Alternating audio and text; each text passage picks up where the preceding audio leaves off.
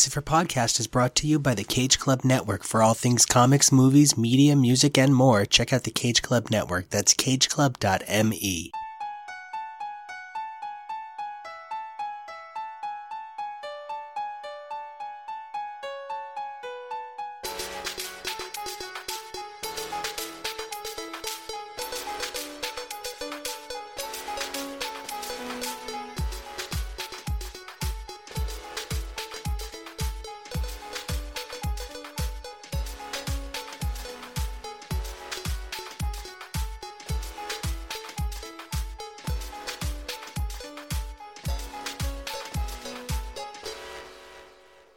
want to know the real difference between them and us? Until now, we were never given a chance. And speaking of we, I'm Nika. I'm Dylan. I'm Kyle. And I'm Jonah, and I hope you survive the experience. Well, I think we all hope you survive the experience, mister. I'm in charge of fate over here. Talk about destiny. Well, you see, I, I'm actually Mr. Sinister clone right now. I was transplanted here, and yeah, it's actually my show now. It is pretty certainly always the sinister show the moment, Senor Essex. And now I desperately need Mr. Sombrero, and I won't stop until I get it. So we are here to discuss. I would say two of the most revolutionary issues in the history of mainstream Marvel Comics. I feel like when we started the House of X Powers of 10 roller coaster, we were all in for a, you know, bumpy night. But I'm kind of like getting like star fucked right now over and over again. I was blown away when the opening salvo of this motherfucker was the Krakoa reveals. Dylan, reading House of X number one and the Krakoa reveals, and then Powers of 10 number one with the time jump. What were your expectations of the story going from there, that issue one point? Like you said, a bumpy ride is the best way to say it because to start out with House of X and Krakoa being an important ideal. Krakoa has been brought back here and there throughout X-Men comics and especially during the time of Wolverine and the X-Men. But to make Krakoa be Krakoa! to make Krakoa be the now nation of mutants in that first issue of House of X, it's just pretty amazing that Hickman is tying so much from X-Men past to the current and then to jump forward and back so much in powers with the mentioning of Nimrod, which has been the X-Men's biggest villain from the far, far future. It's just amazing that Hickman is going through every time with the X-Men. And speaking of time and iterations, one of the biggest shocks any of us could have experienced was Moira X and her many lives, as well as the further development of the future and the later realization that that future was Moira 9's life. So who the fucking dick shit knows if it's even fucking hap dick shit fucking well, uh, Jonah, you're new to all of this. And so we're just as confused as you are. But you're a fan who's reading this parallel with some fascinating other things. As you read this material, where Moira is responsible for an entire new generation of X Men ideology, you're reading her be responsible for a whole new generation of X Men in the pages of New Mutants. Tying together those threads, that almost Shakespearean theatricality of cyclical character. Do you see Hickman's greater plan for mutants and Moira as you are reading the same material that inspired him and having read New X Men, which he also champions. Yes, I believe I I can see that this Moira is written so well that hindsight doesn't actually matter that much because everything that Moira does in the past has some form of an explanation now. Or you can give it an explanation more than just Moira's a good person and she thinks Charles should be doing more, even though at that time he was hosting uh, Brood Queen. But even through that, Moira is still the ones really pulling the strings and pushing everything, and Moira is the catalyst. Moira is, for lack of a better f- phrase, a Mockingjay. I don't remember the Mockingjay song, so I'm just going to make it up now. Ooh, bird noises, bird oh. noises, rude eyes. Oh, that's sad. So, Rest in peace, Rude. And Prim. you know, for all the shit you give me and my precious genie, she is a bird who does not stay dead. So I think what I'm trying to say is you can do whatever you want, but you cannot bury Jean deep enough. There are three things in this world that are eternal cockroaches, Cher, and Jean Grey. And she doesn't even have to turn back time.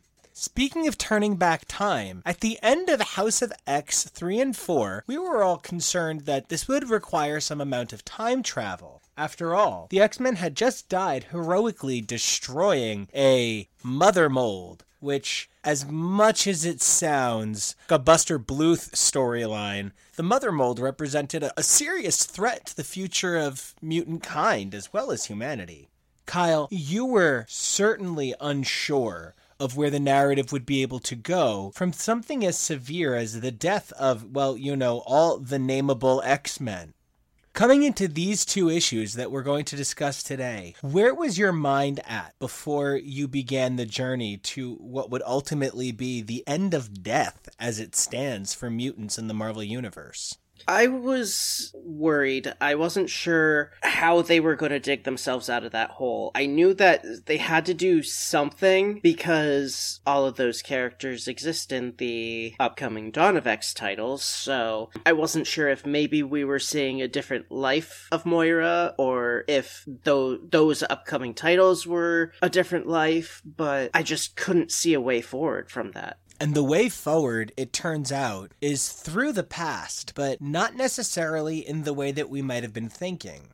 It would seem that the way forward is constantly through the past, and that is over and over again the idea of this series. Whether or not you fully accept the Moira X reveal, it's what it is. Moira has now lived through 10 incarnations of her own life, and how those pieces fit together will likely come together in the pages of Powers of X number 6, or perhaps that is part of Hickman's five year bigger plan. But once again, the X Men have to turn to the past to make the present more actualized.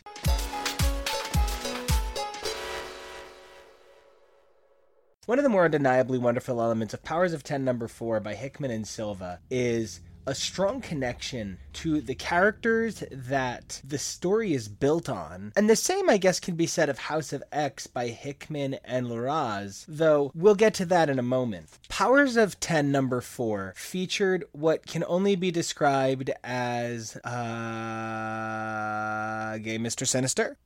But aren't all Mr. Sinisters gay? I mean, like when Mr. Sinister started out, he was like creepy and rapey and pointy teeth. And now he's kind of like, honey, do you remember when I was that ferocious? And now I'm just fierce. And like, he is Mr. Sasha Ferocia. He is amazing. His cape looks like hell ribbons. Not just anybody can pull that look off with that big barrel chest. Maybe, um, and maybe I'm just being crazy when I say this, but maybe since I don't know if certain members of this show know, but there's been the times where he's gone through female bodies. Maybe he's just become more accepting with himself. You know, one of the things about Mr. Sinister that so defines his character is a willingness to genetically experiment on himself. Sinister's kind of like, my genetic code looks plain today. I'm going to get it pierced. And like, he comes home with a genetic code full of Swiss cheese, and he's like, my body's rejecting it. Must add something that makes my body not reject it. Ah, no, it's not rhinoceros. But hey, I can set your mind on fire. And like, he is just the most fun. And it's that openness to his own openness and cutting himself open, I guess, that so defines his character. I think not having a pansexual, gender fluid, fun, and sort of a bonkers fourth wallsy kind of way. Like, if Deadpool did drag, it's very Bob the Drag Queen, but like, Mr. Sinister would do really good, really passing drag. I wasn't expecting you to reference Bob the Drag Queen at all, and I'm kind of broken right now. I need a minute. I'm just, and I'm making my point, I think. You know what I mean? Like, in terms of like fourth wall breakers and like poor She Hulk, everyone's always like, oh, are you a drag queen? And she's like, no, I'm She Hulk. It's like I imagine, and I obviously I mean this really positively because she's the love of my life, but I feel like Mariah Carey probably gets asked if she's a Mariah Carey female impersonator a lot. So Mr. Sinister gives a sense of the bigger picture that we've been hinting at.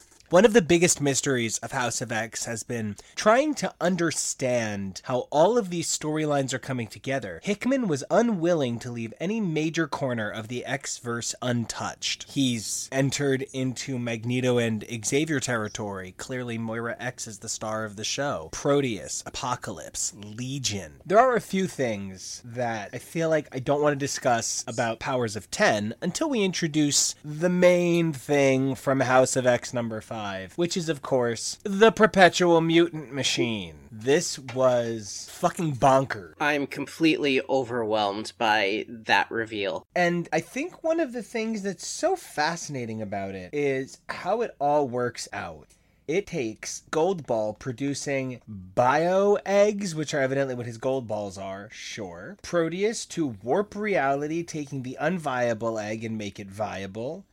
Elixir kickstarts the process of life, initializing cell replication and husk growth. Tempest matures the husk to the desired age by controlling time. And Hope enhances and synergizes the other resurrection mutants' powers to ensure the success of each resurrection. They finally made Hope actually be the Messiah that she was supposed to be. So I'm good with we're gonna go with all of that. All right, let's go with all of that. But then there's a couple of notes that kind of make me go, "The fuck?" Right? Number one, they note that there has been no experiment regarding what happens when you combine a mutant mind with a husk that is not their own. I am not in the business of defining things by what they aren't, and that's a notable inclusion. Yeah, it's very much foreshadowing. I wonder if that's how we'll get modern day chimeras. Then there's another note. Proteus's backup husk is always created from the genetic base of Charles Xavier. That feels kind of pointed at Moira to me. I don't know if anybody else felt like that, but Proteus wasn't originally his son, and now every time he needs a husk, it's now Charles's body. I don't know. That to me sounds a little, you know. I mean, he's credited as Kevin McTaggart, so they're just running with this. I am fascinated by those two elements. Well, it's not like Charles is forcing Proteus's soul into the husk. Proteus is possessing the husk as he burns out his current husk. It's more just curious yeah. that Legion just was involved in the whole Age of X Men story and frankly Legion and or X-Man could have operated as any one of these mutants essentially. X-Man could have created telekinetic and telepathic energy orbs that were turned into viable eggs. Legion could have acted as the Proteus, like any number of other rea- Wanda if you needed. Wanda could have stepped in. Jamie Braddock. There are so many other mutants that could have been used that aren't resurrecting Moira's son to put in a genetic clone of Xavier. And we still haven't seen Xavier's face, and there's just so much going on here. But we now finally, at last, understand the opening pages of House of X number one. And it's still super creepy. I'm sorry. It's. I still feel really unsettled by that imagery. Absolutely. I don't think it's meant to go down easy. Part of what we're looking at is a forced rebirth. We're not talking about a minor shift in the ideology that defines the X Men. We're talking about a massive change to what defines the characters. And this is certainly strengthened by Storm's. What's the phrase I'm looking for? Creeptastic creeper speech while Magneto gives his creeptastic one-on-one creeper speech to his sort of sometimes daughter. And oh, the next thing you know, all of the villains show up and are like, "Hi, we heard today was the first day for registration for Krakoa Community College." Right? That's what that ending feels like. They're all just like, Apocalypse just kind of shows up and is like, Is today orientation? And everybody's just kind of like looking around, and Exodus is like, Oui, oui, orientation. Ratatouille. Oh, stop. Dead. I was about to be like, someone stop me already! Jesus!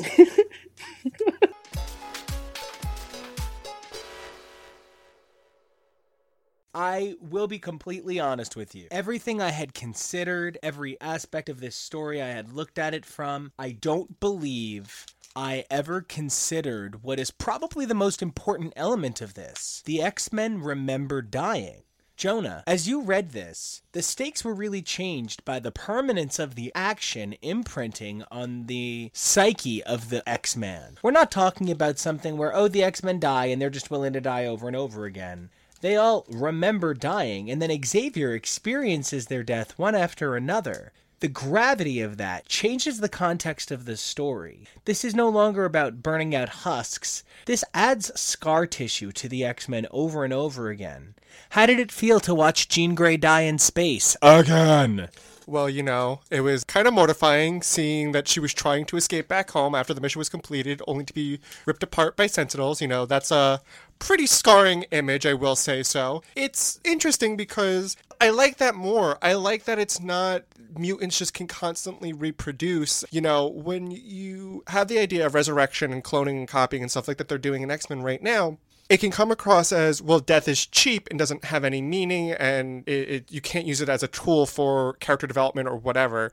But with everyone remembering their deaths with charles going through such excruciating pain through every single mutant's death that he's trying to bring back it adds a lot more to it that makes it scary worse better. I'm not sure but i just i like it more. I love, Jonah, that you're pointing out that you think the fact that the X Men die and come back and would remember it adds some amount of gravity to this story. Kyle, you just came from reading this big relaunch of Uncanny that had that beautiful cover for number one.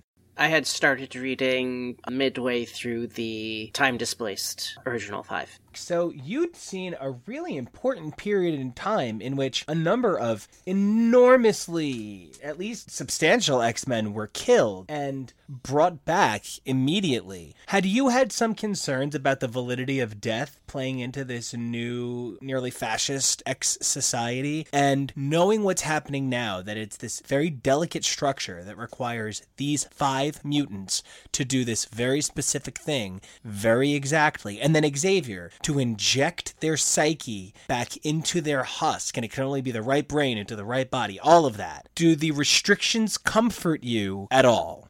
I'm not sure it does. I mean, I like that we have a in-universe reason for bringing back characters that have been killed. But at the same time, it seems like everything is kind of sitting on the edge of a sword.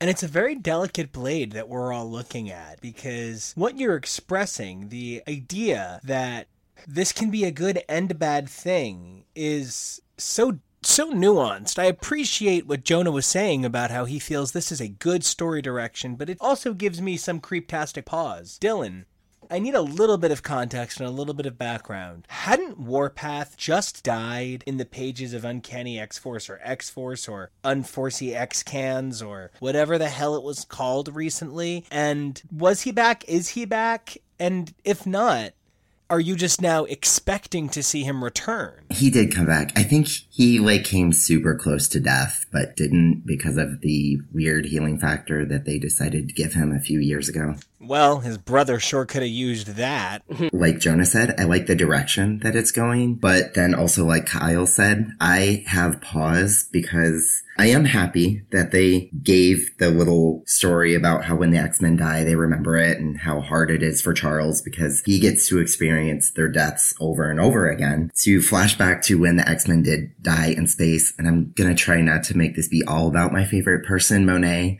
but Monet has never had the power to turn into penance. And I feel like this makes it seem like Monet has maybe died before. And it makes me wonder if when they put her back together, if they put her back together wrong or with a little bit of an upgrade. And I know you and I have discussed this recently. At first, I was not very keen to this because the clone factor kind of makes me feel like I don't have my Monet. But actually, just a few minutes ago when we were talking about Sinister and how many times Sinister has died and has came back in a cloned body, he's still Sinister. If not, he's gotten better. So actually, in the course of the past 27 minutes that we've been recording, I've become very accepting of Monet being a clone and being put together maybe a little bit different to make her even more perfect. And I love that you said put together differently to be even more perfect because we're not arguing that the cycle of regeneration enhances or detracts from the characters inherently. By no means are we arguing that this process that is very specific to these five mutants and a very this this is all a moment in time. This isn't some expansive idea. I don't see in 25 years them being like, "Up, oh, well, time to bring back Cyclops using the perpetual mutant machine." I'm excited to see where it goes because I think the confrontation of the mortality of the X-Men which has always been used to propel the narrative forward, being confronted by the freedom of reincarnation. And this sort of you know you bring up that penance can whoa you bring up that monet can transform into penance readily now which i also am a very big fan of. I'm personally curious why jean is going by marvel girl and why she's listed as an omega level telepath. I'm not trying to be like a fanboy about it but i had always thought jean was a little bit more powerful as a telekinetic. So i feel like them saying that she's more powerful as a telepath is kind of shocking in some ways. And I have to wonder if that's because there was a perfect expression of her genetic code that would give her omega level telepathic ability, which would better suit Charles's needs right now. I wonder how much of this Krakoan cycle of resurrection allows for some superior expression of the gene form. Proteus is going to continue, as Kyle rightly pointed out, burning out bodies and needing new bodies. But I don't know that Xavier's body was necessarily right to handle Proteus previously. There's such a fine line, an incredible. It feels like a Rube Goldberg machine that's resting on the very delicate balance of Xavier's psyche and his X gene. And I'm really nervous that it's all going to come toppling down. Yet at the same time, I'm fascinated because we only have three issues left. And I can't believe it's only been nine issues. I can't believe it's already been nine issues. I find myself shocked every time one of these is over, whether it's the amazing sinister nine truths and a lie. Whoa, nope. I can dream, can't I? I just feel like we're really looking at a bold, exciting era of X Men. Kyle, as somebody who has taken in various eras. This title operates in various eras and doesn't commit to anything for very long whether it's year 1, year 10, year 100, or year 1000. Which storyline are you looking for answers for the most, knowing that we have only a quarter of the story remaining? Mm, I think that I really want to know where the year 1000 storyline is going. I'm wondering if maybe this is the mysterious Moira 6 lifetime, but I'm also wondering where Moira is right now. I agree. I am left with more questions than I comfortably believe fit in three issues, even if they're all supersized. Dylan, there are so many conflicts running, and they're also central to the idea of the X Men. Whether it's the Orchis protocols representing humanity's fear of mutants, or it's the human robot mutant war of the future, or even the battle for Krakoa that seems to be building on the pages of House Number 5 which aspect of conflict that's driving the X narrative forward most has your attention? I think it actually is this resurrection of the mutants and the five. I'm actually a person who has always been annoyed by Hope and some of the newer characters like Goldballs. I've always loved Tempest. So I feel like them introducing these five and how important they are to the mutant society and mutant nation on Krakoa is very much foreshadowing to some pretty intense stories or battles. Now, especially with all the villains being on Krakoa as well, I feel like they are not going to be one with the rest of the X-Men and there could be some kidnapping of the five or something like that. That's what I'm most excited to see. And I love everything you're saying because what you're talking about is an eagerness to see the X Men propelled forward where they are in their narrative now. I too am sick of the holding pattern. Also, can I just ask one thing? Can you say the character Gold Balls again? Gold Balls? There's something about the where you're like, Gold Balls, Gold Balls, Gold Balls? like he evolved from Zoo Balls or something. So, Jonah, we have one quarter left through an intense 12 issue event, your first X Men event. And unlike a lot of X Men events of the last 20 years, this has been laid out in very simple terms. It's been two series, the order has been printed in the back, and it's not even a tricky order to follow. You alternate books with two exceptions. For the most part, the X Men have tried to take the mystery out of reading the event and put the stress back on the event itself. And I'm really excited that this is the time that you joined the X Men live. How has this reading experience compared to your readings of the Giant Size X Men or New X Men by Grant Morrison? I think this new event is setting out to do what Grant Morrison wanted to do with his run, which is change the X Men forever. And I think he's also combining the great aspects that Chris Claremont was able to do, which is introducing new characters or bringing life to characters that didn't have much of a say beforehand. So I think he's kind of combining the best of both worlds of, you know, doing something. I, from what it seems, Gold Balls doesn't seem that popular, but, you know, he has a purpose now as opposed to just producing Gold Balls. I don't know. That's. somebody ran out of ideas.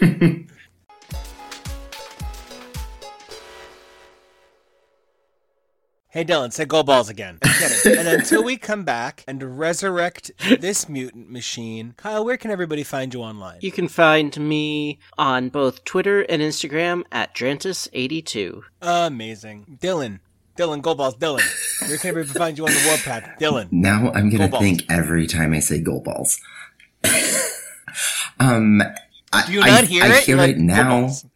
Now I'm gonna cry once we're done. Everybody can find me on Facebook at my X-Men Facebook group that is called House of X. And you can find me on Instagram at Warpath underscore Dylan. That is Warpath underscore D-Y-L-A-N. Where can everybody find you, Jonah? Writing my own nine lies and maybe one truth thrown in there, and, you know, other hot goss. my multiple personalities. Goss balls. That's not what it's called. you can find me online on Twitter and Instagram at Jonah Ravino and at Jonah.Ravino. Nico, where can everybody find you? Sitting in the corner thinking about what I've done because I've made Dylan cry. Like I'm imagining it's all like Muppet Baby versions of the four of us. So it's really cute. Oh, right, where am I? You can find me all over the network. I make HTML, which is Husbands Talking More or Less. I make Now and Again, which I talk about music, talk about movies. So yeah, you guys should check me out all over this amazing network on the other feeds here and all over my Instagram at Nico Action. That's N I C O A C T I O N. All right, guys. And until we return to the pages of Graymalkin Lane, we will see you. Bye. Bye. gold We're balls. at the there. We- I can't. I can't.